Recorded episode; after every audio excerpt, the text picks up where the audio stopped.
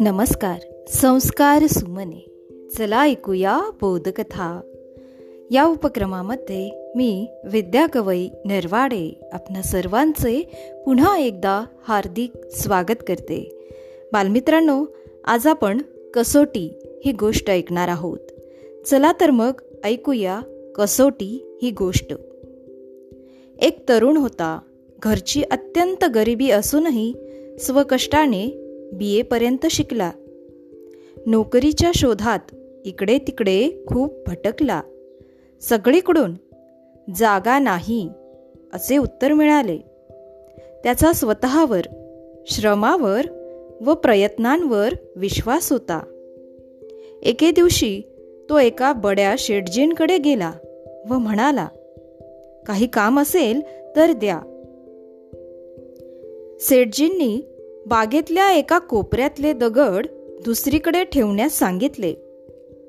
त्या सुशिक्षित तरुणाने ते काम पूर्ण केल्यावर त्या श्रीमंत गृहस्थाची ऑफिसमध्ये भेट घेतली.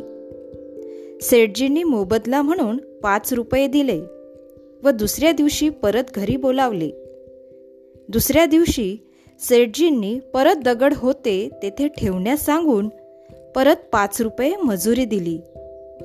तिसऱ्या दिवशी बोलावून दगड दुसऱ्या कोपऱ्यात ठेवण्यास सांगितले. आणखी काम हवे असेल तर परत उद्या ये दगड हलवून होते ते तेथे ठेव असे सांगितले. दरवेळेस पाच रुपये देण्यास ते चुकत नसत. हा विचित्र प्रकार कशासाठी? असा प्रश्न तरुणाच्या मनात येत होता.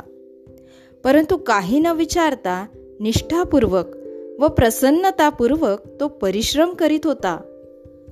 एक आठवडा झाल्यावर मात्र सेठजी आपल्या खुर्चीवरून उठले.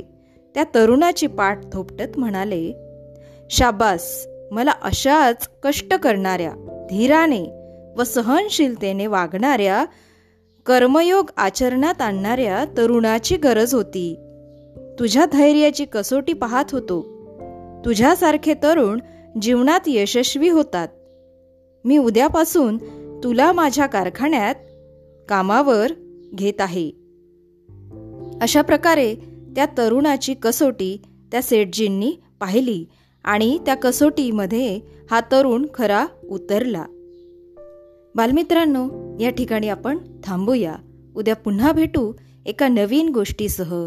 तोपर्यंत सुरक्षित रहा काळजी घ्या आणि मास्क लावा. माझा मास्क माझी जबाबदारी. धन्यवाद.